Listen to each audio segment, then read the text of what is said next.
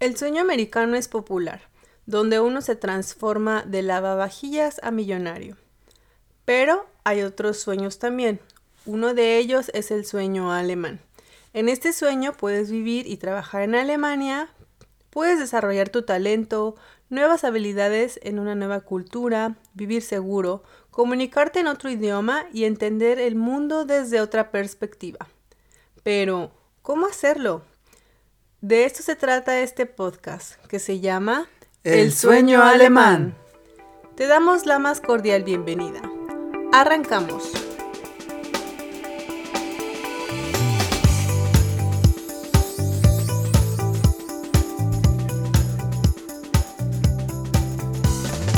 Hola queridos amigos, saludos a todas y todos. Esperamos que hayan tenido un tiempo excelente desde el último capítulo. Este episodio es especial porque es muy corto y esta vez hablamos brevemente de algunas curiosidades de Alemania. Cosas que pocos saben, eh, bueno, para los que están aquí en Alemania son ya muy comunes, pero para la gente que no ha migrado es algo eh, nuevo y quizá interesante. Así que bueno, les damos la más cordial bienvenida y vamos a comenzar. En el primer punto tenemos algo muy curioso que se llama Pfand en alemán y que en español significa como importe o depósito.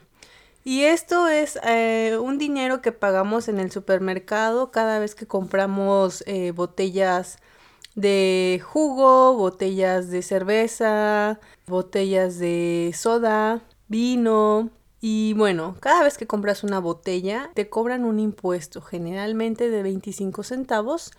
Es un poquito más eh, lo que vas a pagar por cada bebida. Pero el tema es que una vez que tomaste la bebida y tienes la botella vacía, puedes regresarla al supermercado donde hay unas máquinas especiales que las recolectan. Y ellos te pueden, te darán al final un ticket un pequeño papelito que puedes eh, canjear por dinero para tus compras en el supermercado. Así que si algún día vienes a Alemania, te recomendamos no tirar ninguna botella a la basura porque estas cuestan dinero. En el punto número 2, hablando de, de, botellas, de envases, vamos a hablar un poquito de las cervezas. Si bien es conocido que en Alemania se bebe mucha cerveza y que es un país eh, con tradición cervecera, quizá no es muy bien conocido que es permitido, es legal tomar cerveza por las calles. Así, en cualquier época del año, pero de manera especial durante la primavera y el verano, los amigos, las familias se reúnen a tomar cerveza a veces en el parque, a veces junto a los ríos o simplemente en las calles para platicar. Entonces, aquí en Alemania hay una cultura de tomar la cerveza de manera completamente legal. Hay una variedad muy grande y muy, muy sabrosa de estas cervezas. Y curiosamente, en los últimos años se han comenzado a producir grandes cantidades de cerveza sin alcohol. Entonces, aquí hay esas cervezas sin alcohol, la verdad es que están también muy buenas y no le piden nada a las cervezas con alcohol. Em, no sé si quieres compartirnos algo de esta curiosidad, Robert. Sí, ese punto podemos conectar con el primer punto, porque cuando las familias o amigos están en los parques en verano tomando sus chelas, sus eh, sodas, vienen de vez en cuando personas con bolsas muy grandes y preguntan si pueden colectar estas botellas porque de esto viven. Entonces van a colectar estas botellas y lo devuelven para ti en un supermercado y de estos pocos euros intentan vivir o intentan mejorar su, su ingreso. Sí, es muy interesante porque son personas pobres que también existen aquí en Alemania. Quizá algunos amigos de Latinoamérica eh, no saben, pero bueno, aquí también hay eh, gente que tiene vive en situación de calle o gente que gana muy poco dinero y que bueno, con este impuesto em, que les dan las tiendas pueden comprar algo. Y hablando de, de bebidas, en Alemania a menudo el agua de grifo es muy limpio, entonces lo puedes tomar. Y claro, seguramente hay excepciones, pero a menudo lo, lo puedes tomar. Bueno, pero hay ciudades como Mannheim, por ejemplo, o Berlín, donde hay un montón de calcio en, en, el agua de grifo. Lo ves cuando estás limpiando tus trastes y después hay como un, una capa blanca en tus, en tus vidrios. Pero puedes usar un filtro como Brita, es muy famoso. Y así puedes tomar el agua sin calcio o con menos calcio.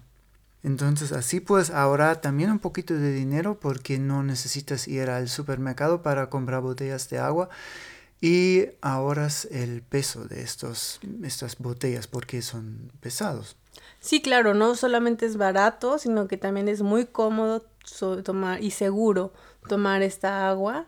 Yo recuerdo que eh, con mi madre comprábamos eh, eh, garrafones de, no sé, 17 litros, 20 litros y bueno, esto es una manera diferente. Sí, es muy común en las empresas donde yo trabajé o en las escuelas, casi siempre hay gente con sus botellas y llenan sus botellas con agua en, en los grifos públicos. Sí, entonces ahorra dinero, toma agua del grifo, que es sana y barata.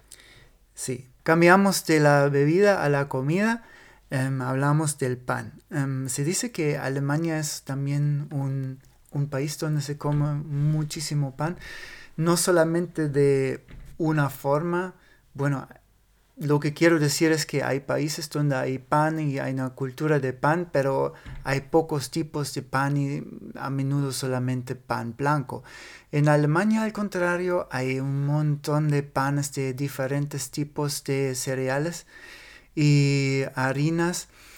Y creo que alguna gente es orgullosa de eso y a veces cuando estás en una panadería es difícil de escoger un pan. Es, que la, la, vendedora o el vendedor te pregunta ¿qué, ¿qué pan quieres? Y todavía necesitas tiempo para escoger un pan porque hay tantos. Sí, es muy rico ese pan. Entonces cuando vengan a, por acá los invitamos a probar un, un pan alemán y a ser curiosos.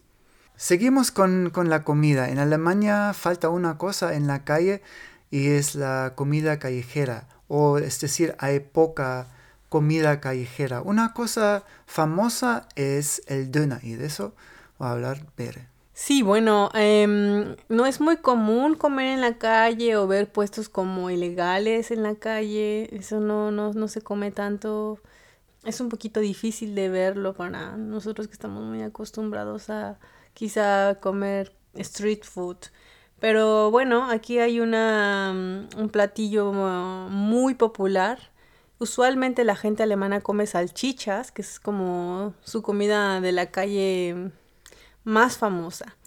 Bueno, con el paso del tiempo ha cambiado un poquito esto y ahora hay más zona que le llaman aquí. Y estos son lugares o restaurantes turcos y es algo parecido como yo lo llamaría como una torta de carne con vegetales. Y que bueno, es muy rico para algunas personas, para algunas no. Entonces, bueno, esa es una invitación a que pruebes este platillo callejero que creo que es más abundante que las salchichas alemanas. Sí hay tiendas de döner en, en todos lados y también hay versiones vegetarianas y veganas incluso. En Alemania también hay supermercados y tiendas y malls, pero una curiosidad de estas tiendas es que cierran en los domingos. Eso se tiene que tomar en cuenta porque si no tienes nada en, tu, en tus armarios o en tu nevera, los domingos es un poquito difícil de, de, comprar cosas. Puedes comprarlos en las gasolineras o en las estaciones de trenes, pero a menudo no hay nada que comprar. Y en los pueblos es aún más difícil porque en los pueblos cierran las tiendas más temprano. Por ejemplo, hace dos semanas estuvimos en un pueblo y cerraron las tiendas a las 2 de la tarde, entonces en un sábado, entonces después no había oportunidad para comprar algo. Sí, es, es, algo común eh, este tema de los supermercados y las tiendas. Pero en general todos, tampoco abren las farmacias, no trabaja nadie prácticamente, solamente servicios de emergencia. algunos restaurantes. Claro, en, en, las ciudades como Berlín, en el centro hay restaurantes abiertos, pero en otras ciudades más pequeñas es un día prácticamente muerto, por así decirlo. No solo todo está cerrado, la gente tampoco está generalmente en la calle. Es un día que se toman de descanso bastante en serio, yo lo diría. Como tip, es muy bueno comprar todo antes del día porque eh, cierran. Y también es importante planear los días festivos porque, bueno, desde mi cultura yo puedo decir que en Navidad, en Semana Santa muchas veces abren eh, los centros comerciales o las tiendas en un horario especial, pero aquí en, en Alemania no, están completamente cerrados y si necesitas algo, lamentablemente no podrás conseguirlo. Entonces, ese es una, algo curioso y bueno, bueno de saber. Y bueno, hablando de supermercados y tiendas, aquí me ha sorprendido que en muchos lugares eh, deseamos pagar con tarjetas de crédito, con tarjetas de débito, pero no todos los negocios aceptan esta forma de pago. Entonces siempre es recomendable traer en el bolso dinero en efectivo porque hay negocios que de plano no aceptan las tarjetas y eso es algo un poquito raro. Y si bueno, ya tienes tu canasta llena de cosas, será un poquito incómodo devolver todo. Sí, especialmente en las tiendas pequeñas no aceptan como tarjetas, por ejemplo, en la panadería o a veces en el autobús. Sí, y curiosamente, bueno, cuando yo no vivía en Alemania, pensaba que aquí era un país eh, muy tecnológico, quizá muy moderno, pero la verdad es que hay cosas muy sorprendentes. Y eh, algunas de ellas también es que ellos todavía usan cartas. Tú pensarías que quizás es muy común usar correo electrónico o simplemente llamadas telefónicas, pero no. Realmente se utiliza mucho el correo postal, mucho las cartas, entonces hay que estar muy al pendientes del correo que llega a tu casa. Y donde hay correos y estas cosas, hay también papel y donde hay papel hay basura. Y hablando de la basura, en Alemania somos como campeones en la separación de la basura. Por ejemplo, donde nosotros vivimos tenemos, ¿cuántos cubos de basura tenemos? Uno para basura orgánica, uno para plástico, uno para papel, uno para cosas de reciclaje como plástico, aluminio y fuera de la casa como hay cubos para vidrio, para ropa y en los supermercados hay también cubos para pilas vacías, para ¿cómo se llama? bombillas rotas, focos. Focos. Sí, entonces aquí separamos toda la basura. Sí, y los, los chicos son estrictos al hacer esta separación. Entonces, si alguien te ve haciéndolo de manera incorrecta, ten por seguro que no dudarán en decirte lo que estás haciendo mal. Sí, ellos son muy, muy extremadamente cuidadosos. Y hablando de eso, de este tema de que les encanta corregirte, quizá algún día ah, hagas algo de manera incorrecta o algo que no hacen generalmente las personas alemanas y ellos no durarán ni un momento en decirte lo que está mal. Son no, pero no debes tomarlo eh, como algo negativo, sino como algo positivo porque ellos solo intentan ayudarte, aunque muchas veces parece que este acto es poco amable. El siguiente punto es la seguridad. Aquí es muy mm, común sentir ese sentimiento de libertad y de que no pasa nada. Claro, hay a veces robos pequeños como estas personas llamadas carteristas que toman de tu bolsillo tu dinero o tu celular. Pocas veces se, se oyen temas de violencia o robos con violencia. Es así que ya lo habíamos hablado en nuestro primer capítulo es muy común ver niños que andan solos a la escuela, que van en bicicleta, que van caminando o que incluso toman el transporte público. Entonces, eso es algo muy interesante, algo nuevo y que definitivamente es algo positivo.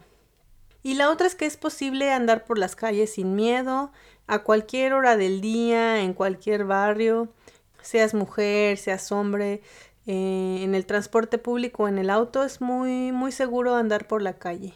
Entonces, eso es algo, una curiosidad para mí muy positiva. Además, em, hay seguros para varias cosas y un seguro que es, en mi opinión, muy importante es el seguro de responsabilidad civil, que se llama en alemán Haftpflichtversicherung. Y muchos latinos con quien hablo dicen que no tienen este seguro.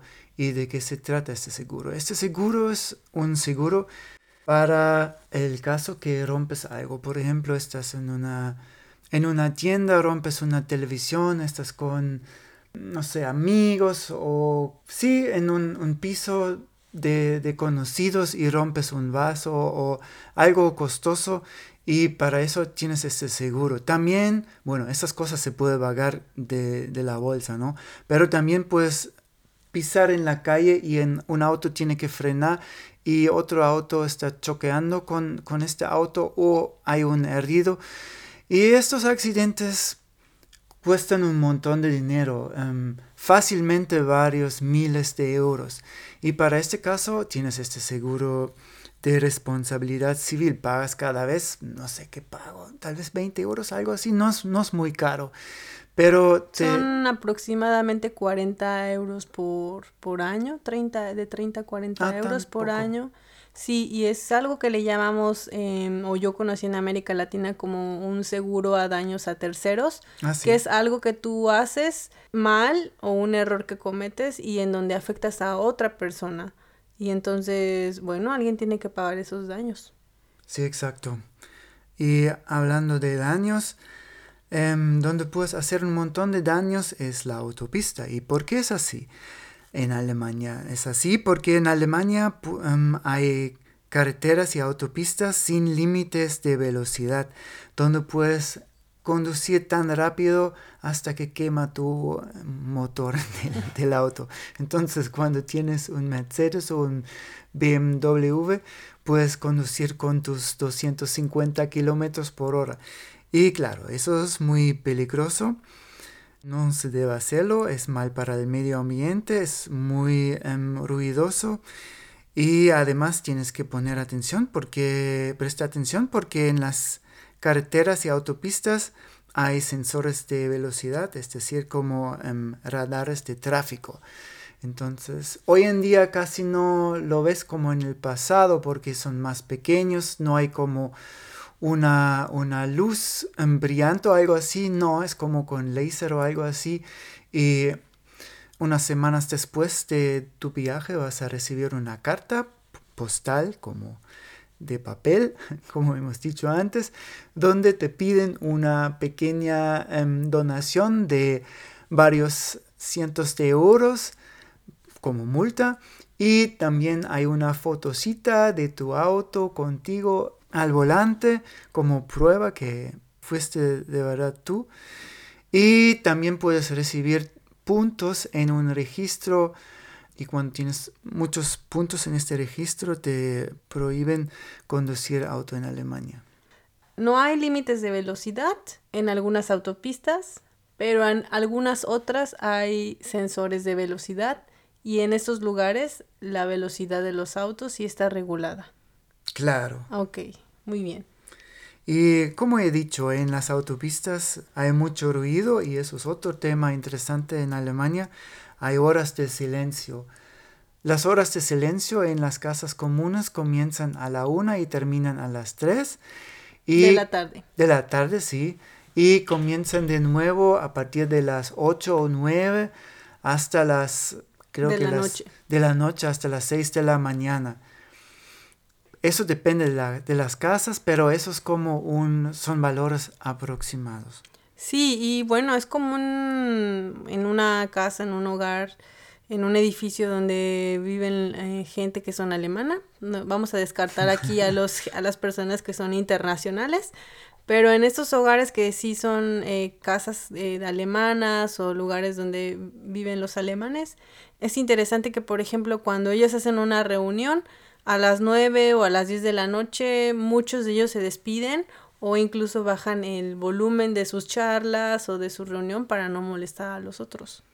Sí, nadie dice nada, como dicen, Ah, claro, porque son las nueve, entonces bajamos el volumen del estéreo. Del estéreo, de nuestra voz, o incluso es hora de despedirnos porque, no sé, tenemos que ir a dormir. Y entonces, al principio ha sido esto muy raro para mí, pero bueno, ahora lo veo como algo muy positivo. bueno, y ahora em, llegamos al último punto y es el misterioso amario amarillo o los amarios amarillos. ¿Y qué nos puedes em, contar de estos amarios, Bere? Eh, estos armarios los puedes ver a lo mejor en toda Alemania. Eh, son, están en muchas veces en los supermercados, fuera de los supermercados, en lugares públicos, en el hospital donde trabajo, por ejemplo, afuera hay uno, eh, hay veces que están simplemente en la calle en lugares estratégicos y son eh, grandes armarios amarillos que pertenecen al DHL. Y bueno, siempre me pregunté como por qué, para qué sirve esto, pero es un invento bastante interesante. Sí, es muy útil. En estos armarios puedes recibir tus paquetes de, por ejemplo, de Amazon o de otras empresas, pero también puedes devolver las cosas o enviar tus paquetes a otros países. Y eso es muy práctico porque no antes de, antes de estas pack stations, así se llaman en alemán, o bueno, es una palabra en pero se usa en Alemania. Antes tenías que estar en casa o tenías que hablar con tu vecino para que hay alguien que reciba tu, paquete, pero hoy en día simplemente pides tu paquete a un packstation y puedes recoger tu paquete cualquier hora del día. Y de manera muy segura, es así que puedes comprar cosas costosas como un celular, un videojuego, ropa, cualquier cosa que pidas va a llegar de manera segura porque el sistema de seguridad que tienen para recogerlo también es muy bueno. Y se trata de un sistema que han creado a través de una aplicación que necesita una verificación en dos pasos. Entonces es un sistema muy seguro y si vives aquí en Alemania, bueno, si vienes de fuera puedes ver este, este sistema de la Packstation, pero si vives en Alemania te recomendamos hacer el trámite necesario para poder ser un cliente de, de la Packstation de los, del servicio postal alemán porque es muy práctico, no cuesta nada de dinero y es muy sencillo de utilizar. Mm, y es muy práctico porque no estás conectado con una Packstation, pero con todas. Eso significa si, por ejemplo, necesitas algo en, en tu trabajo, puedes pedir algo en un, a un Packstation cerca de tu trabajo o si hace, estás de vacaciones en, el, en otro rincón de Alemania y necesitas un libro o no sé, una nueva mochila, puedes pedirla en la Packstation que es muy está muy cerca de donde pasas tus vacaciones. Y bueno, hasta aquí creo que son las curiosidades que hemos preparado para este podcast que ha sido muy breve esperamos que te hayas divertido, que hayas podido aprender algo nuevo. Te queremos compartir que este es el último capítulo de nuestra primera temporada del sueño alemán. Y esperamos volver pronto con más temas e invitados que te ayuden a acercarte a la cultura alemana. De todos modos, nos puedes escribir como siempre nuestro correo electrónico es el. También sería amable de compartir este podcast con, tus amigos o con otras personas interesadas en este, estos asuntos. Si te gustó el podcast, regálanos una buena calificación para llegar a más personas. También puedes suscribirte a la campanita para recibir noticias de nuevos episodios del sueño alemán. Te deseamos mucha tenacidad para alcanzar tu sueño. Además de eso, alegría para disfrutar del camino. Te deseo mucho éxito en este camino también. Entonces, hasta la próxima. Hasta la próxima.